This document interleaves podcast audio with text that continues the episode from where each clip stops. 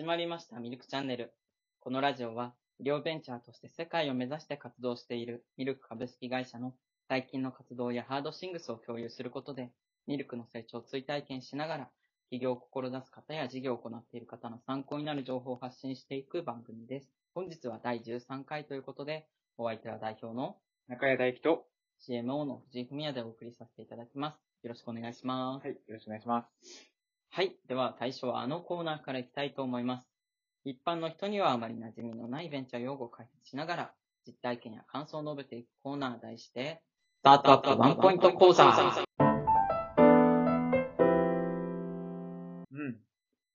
うん。はいうん。慣れてきたよね。このあたりうね。んですね。今回のテーマは、クラウドサービスについてです。はいまあ、なかなか、まあ、ベンチャー問わずですね、今こういうサービス増えてきてると思うんですけど、本当ですね。一応まあ全体感について藤井の方から意味を解説します。うんクラウドサービスは従来は利用者が手元のコンピュータで利用していたデータやソフトウェアをネットワーク経由でサービスとして利用者に提供するもの。うんまあ、この技術により利用者はクラウドサービス事業者が保有するコンピュータの処理能力を柔軟に必要な分だけ利用することができるような技術のことですね。うん。まあもう皆さん、あの、Google とか、うん。えー、iCloud とか、あの、いろんなところでもう目にされたり、利用されたりしてるかなとは思うんですけど、まあそれがベンチャーの中でどう使われてるかっていうところは、まあ、あのあまり知られてない部分もあるのかなと思ったので、ちょっとね、このあたりを解説できたらいいなと思って選んでみましたけども、まずその考え方として、あの、大きく変わってきたのが、あの、クラウドっていうかそのネットワークにつないでることによって、ハッキングされるんじゃないか、情報流出されるんじゃないかとか、まあ、あの、そういう管理ができなくなって、どこ行ったかわからなくなるとか、公開されちゃったら危ないという、まあ、そういうあの、セキュリティ面の管理のところの心配っていうのが、これまではかなり強かったのかなと。ただ今はあの、だいぶ変わってきて、意識も変わってきて、で、その、クラウドを使うにしても、もう会社の重要な情報であったり、でそれも社内に置いておくよりも、むしろクラウドで管理して、しっかりと責任者を設置して、かつ、この権限を、今は細かくかなり設定することができるので、誰がアクセスして見れるかとか、編集できるかということを設定することによって、より会社としての、えっ、と、自由度というかですね、まあ、どこからでもアクセスできるというのはやっぱり一番強みだと思うんですけど、そういった柔軟な活動ができるようになってきたというのがあるのかなとうん、そうですね。思います。まあ結構、と一昔前で言えば、本当に大企業しか使えなかったようなサービスとか、うん。そういうものが、あの、まあ、クラウドサービスって形で、広く中小企業とか、もちろん小さいベンチャー企業も、あの、まあ、安価に使うことができてくるようになってきたそうですね。本当に。にそうですね。あの、人事労務管理うんソフトなんかもいっぱい出てますけど、あの、本当ベンチャー向けにっていうことで、あの、1年間無料で使ってくださいとか、ありがとうございます。本当に割引のクーポンもいっぱい出てきたりとかして、で、本当に外資企業でしか使えなかったようなシステムを使ってますよね。なので、もうシステムとしてはこちらが、あの、それまでは多分手書きで管理したり、エクセルで管理したりってやってたことが、もう、あの、あらかじめどういう項目が入ってくるとかっていうのも分かってるような、まあ、そういう、あの、かなり簡便で誰でも使えるようなものがうん広がってきてるっていうのはすごいことですうね。ん、そうですね。自分たちのサービスとかに絡めて言うんであれば、やっぱ、あの、ハイパースペクトルカメラの、うん。あの、データっていうもの、うん。非常に重いものをできるだけクラウド上で簡便に管理できるようにしようみたいなうん。ことは自分たちもやってたりとか、うんあの、まあ、AI 処理するのも、その、自分の持ってるパソコンでやるんじゃなくて、うんクラウド上で学習させることで、あの、まあ、PC のスペックに依存しないでできるとか、うん。本当にそういうクラウド上だから自分たちが提供できるサービスってものがどんどん幅広がってるのかなとも思いますね。うん。基本的には私たちももう情報共有ってほとんどクラウド上での共有ですし、あの、まあ、メッセージのやり取りももちろん、あの、SNS と使ってますけど、あの、その中でも、あの、やっぱりデータ量が多くなってくると、じゃあ、そこのクラウドに投げといてね、とか、っていう形で共有してますもんね。そうですね。でかつ、あの、先ほど申し上げたようなクラウドサービスって言われるようなものだと、まあ最近だと請求書をあの作ったり、あの、契約書を作ったり、まあそういったものが、あの、クラウドの上の機能を使うと、もうパッとひな形が出てきたりとかして、あともう、その必要な情報だけ入れれば、入れれば、すぐに、あの、PDF としてダウンロードできるとか、まあそういったサービスもすごい多くなってるので、大体思いついたものってもうすでに大体クラウド。クラウドサービスとしてあるっていう感じがしますよね。まあ多分安価に広く、まあネットにつないでる状態である人であればすぐ使えるし、販売行ってこれダウンロードしてくださいとか言う必要もない。うん。あの、アカウントだけネット上で作ればいいし、ね決済も、あの、クレジットカードでやるとか、なってくると、どんどん、あの、省力化していって、まあ、営業も本当に必要ないぐらいのとうん。ころも結構あるんじゃないかなと思ベンチャー、そういうベンチャー増えてるんじゃないかな。うん。まあ、クラウドサービス、まあ、いろいろな、あの、種類があるので、一概にはちょっと言いづらいところはありますけど、あの、まあ、私たちがよく利用しているのはやっぱ SARS って言われるような、えっ、と、あれなんでしたっけ？サービスアザえ？えっ、ソフトと、ウェアザソフトウェアアザサービスよね。まあ、多分これまでは、あの、ソフトウェアとしてインストールしてた、うんダウンロードとかしてたものが、ウェブアプリみたいな形で使える。うん。だからまあ、イメージはそんな感じですよね。うん。で私たちが使っているものだと、例えばなんかあの、アプリのデザインするようなものとかもありますもんね。えっ、と、名前が何だったかな？ああ、なんだっけ？あ、 Figma。あ、Figma とか、はい。あまあ、アメリカの会社さんですかね、あれは。はい、 Figma。で、ああいったものだと、まあ、あの、正直、パワーポイントとか、うん。あの、パソコンにないとか、えそういった場合でも、あの、自分たちで、その、インターネット上でパワーポイントを作るかのように、まあ、ソフトウェアのデザインができたり、それを共有できたりっていうようなサービスがあったり、あとまあ、SaaS のサービスは本当いろいろありますけど、もう単純にデータ変換をするようなサービスはもう無料でいくらでもありますよね。そうね。まあ、クラウドって言ってやっぱ一番最初に思い浮かぶのは、Google さんがやっぱ最強ですよね。うん、まあ、Google もさんは、そうですね。誰でも使えるし、しかもその必要な、だと思ったものっていうのはどんどんどんどんアップデートされてきて、付け加えられてきてるので、機能が。うんしかも無料。そうですね。いやー、安価ですしね。自分たちの会社で、あの、もし PC を、あの、データの、まあ、ストレージをするためだったり、まあ何かこう、AI を動かすための高度な、あの、計算機能を持った、うん。PC を用意しようとしても、もう、そういったものをやろうとすると、大変な労力というか、専門知識もすごいかそう、専門知識も必要ですからね。結局管理が、あの、しないといけない幅が広がって、結局管理しきれなくて、まあ、あの、セキュリティ的にも脆弱になってしまうということもあるので、まあ、そういった意味で、あの、そういったものを、あの、Google さんが出しているようなものは、もう基本的にパッケージでうん提供してくださっているので、すごい楽ですよね。しやすさとか、まあコスト。う。うんそういうところがクラウドサービスの特徴ですかね。うん。あと AWS さん。ああ、そうですね。AWS、まあ Amazon ですけど、まあ Amazon のクラウドのサービスですけど、あの、私たちもソフトウェア開発をするときは、基本的にやっぱり AWS は欠かせないですし、まあその AWS の中にもいろんな機能が、もうほん、えー数百種類うんだったと思うんですけど、ありまして、もう、どんなサービスでも、その AWS を使いこなせれば使うことができると。で、それを使いこなせる人がなかなか、あの、全部を使いこなすっていうのは難しいので、資格なんかも用意して、えー AWS のこの機能を使える人っていうことで、それを資格認定するようなことも、Amazon さんやり始めてますけど、もうそれが今は、なんていうんですかね、こう、昔で言う IT パスポートじゃないですけど、うんそういう、なんていうんですかね、こうエンジニアの基礎知識みたいな感じに、ね。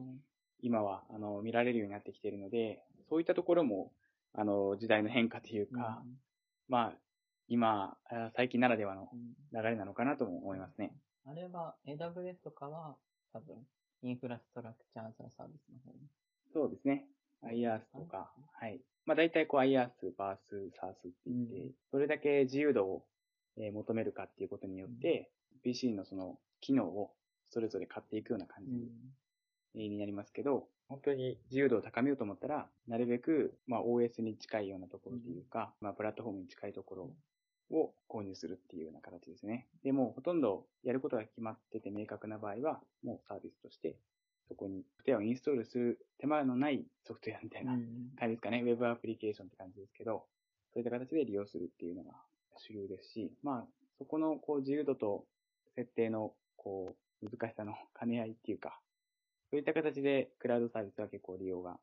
まあ今後もいろいろ出てくるのかなと思いますし、私たちもまあ、クラウドサービス、じゃクラウドサービスをやろうとしてるので、あの、そういったクラウドサービス全般の知識っていうのはもう少し、えー、増やしていかないといけないなと思っています。あもう一つ申し上げておきたいのが、今後の流れとしても、あの、クラウドサービスも、あの、今のクラウドサービスというのは基本的に、先ほど申し上げたようなグラ、あの、Google さんとか Amazon さんの、まあ、大きなデータセンターがあって、NTT とか、えー、それを使って、あの、クラウドサービスとして提供することが多いんですけど、今後は少し、えっ、ー、と、多くのデバイスですね、皆さんが持ってる PC とか、あはい、あの、そういったものが、あの、接続されていくことによって、うん、一つのこう、仮想的には大規模なサーバーになるっていうような、うん、まあそういった考え方で、えっ、ー、と、まあ、サーバーレスとも言われてますけど、うん、そういうふうな、あの、大規模なコンピューターとして、えっ、ー、と、繋がったコンピューターを全てをこうまとめてみるっていうような。で、それによって、あの、手元にあるコンピューターで高速な処理を、えー、データセンターまでいちいちデータを送らなくても処理ができるっていうような、まあそういったサービスを今、あの、流れができてきているので、そういった流れは、あの、私たちも注視して、今後もウォッチしていきたいなと。ラムダでしたっけ？ラムダとかですね。えー、まあラムダだけでなくて、あの、もうその考え方でいろいろ作られてきているソフトが、すでに現れてきているので、あの、ちょっとびっくりしたのはやっぱりディープラーニングのような、うん、とても計算能力が高い高度な AI であっても、もうそういったサーバーレスの環境で動かせば、本当数秒というか、うん、あの、普通のソフトウェアのようにパッと結果が出てくるっていうようなものもありますし。え、あれって、あの、エッジコンピューティングとかと違うんですか？あ、エッジコンピューティングっていうのはどちらかというと、あの、データ、元のデータを加工せずにデータセンターに送って処理するのではなくて、うん、もうエッジ側で処理してしまって、で、もう必要な情報だけデータセンターに送りましょうっていうような形なので、うん、あの、エッジコンピューティングはどちらかというと考え方が、あの、そのサーバーとかそういう問題じゃなくて、その処理そのものにあるというか、その処理をなるべくエッジ側でやりましょう。デバイス側でやりましょうっていう話ですけど、サーバーレスっていうのは、あの、えー、そういった大規模な大きなサーバーを用意するのではなくて、身近なコンピューターをいっぱいつなげて、えー、仮想的なサーバーにしましょうっていうような考え方なので、えー、そういった意味ではちょっと考え方違うのかなと思います。ただ、あの、エッジコンピューティングの流れっていうのも、あの、おっしゃるようにですね、えっ、ー、と、今後の、えー、ソフトウェアの開発に関しては、あの、基本的にやっぱりすごい必要な、あの、見ていかないといけないところですし、あの、最近はその、エッジコンピューティングにあったような、こう、IC チップというか、うん、えー、まあ、いろんなデバイスが開発されてきてますんで、えそういったものも、あの、活用して、えー、コンピューターを作っていくっていう必要があるのかなと思いますね。まあ、結構いろいろ絡んできちゃいますけどね。うん。デバイス自体の処理、強化するやり方もあれば、あの、クラウドで処理させるみたいな。うん。あとサーバーレスの流れとか。うん。いろいろあると思。そうですね。かなり広い概念で、うん、まあ、クラウドって言ってもかなり定義が分かれてくるところもあるので、うん、まあ、私たちがイメージするクラウドサービスというと、やはりあの、その Amazon とか Google に代表されるような、まあ、オンラインで、えー、やりたいことが簡単にできるようになったようなサービス、もしくはデータ共有が簡単にできるっていうような、まあ、そういったサービスのことを、まあ、イメージしてはいますよということで、今日はこのぐらいで。でね、はい。ちょっともっと深掘りしたいですね、そのあたりの。そうですね。なんか、もう少し、それこそ SARS とか FARS、IaaS、それぞれによってどういうサービスがあるかとか、そういったとこまでお話できればいいかもしれないです。うん、うちもエンジニアに、AWS エンジニアがいますからね。資格をね。資格を持ってる。はい。このあたりもうちょっと深掘り、今後していけたらなと思います。はい。はい。では、もう一つコーナーがあります。中井さんお願いします。えー、ミルクの活動ニュースや事業に関連する最近の時事情報についてゆるっとお話しするコーナー、題して、ホットミルクニュース。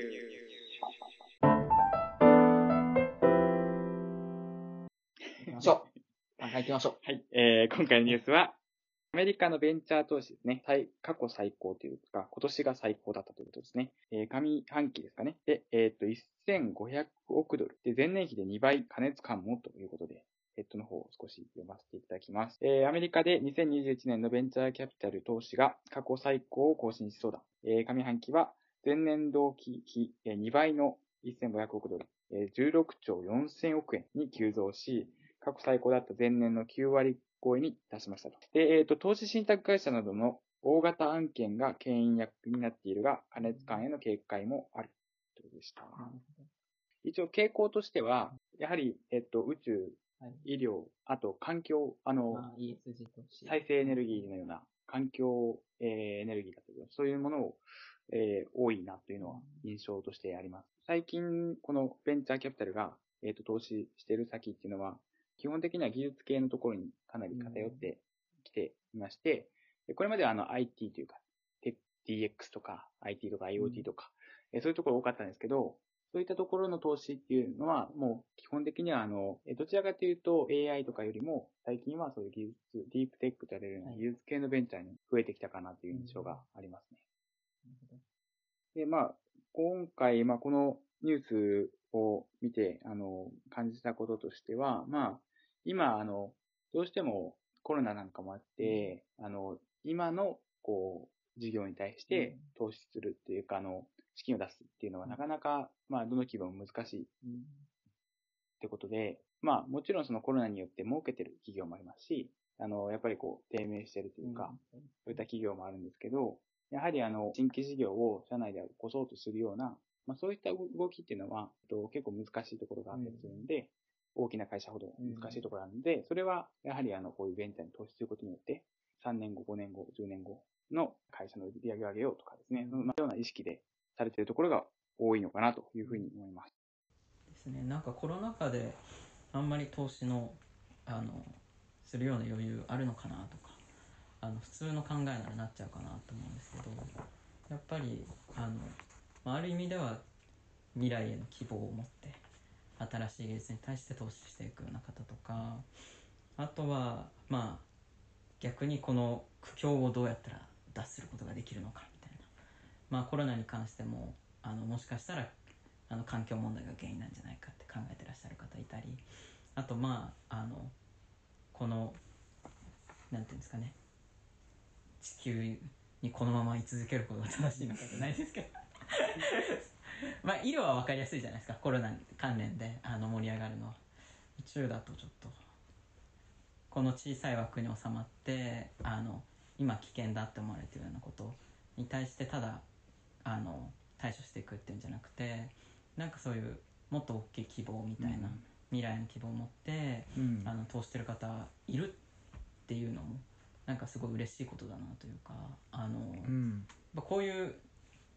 この今の投資っていうのはあの本当に10年後、まあ、ベンチャーだったら45年後とかに実際に事業とかあの成果になって出てくる部分だと思うんですよね、うん、なんかそこがちゃんと今も一手として打たれてるみんなのあの、まあ、思いとかお金っていうのがそういう方向に向かって集まってるんだっていうのを分かるとすごいなんか希望が持てるなというふうに思いますね。うん、そうですね。コロナのまあ、状況だからこそ、まあ、いろいろこう前向きに、うん、あの考えてらっしゃる方々がいらっしゃるということで、うん、私たちもそういう姿勢を見習っていって、あの、ね、こういう時だからこそ新しいことに果敢にチャレンジしていこうというふうに考えていけたらいいですね。そうですね。でまあその希望を受けるなんですかね。あの一応になえるようなベンチャーになれるといいですね。そうですね。はい。のところですかね。はい。今回は以上とさせていただきます。ありがとうございました。ありがとうございました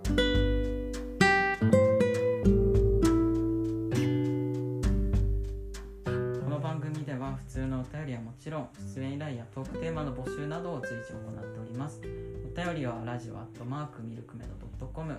または説明欄に記載のお便りフォームまでどしどしご応募ください。それでは本日のお相手は中谷大樹と藤井文也でした。ありがとうございました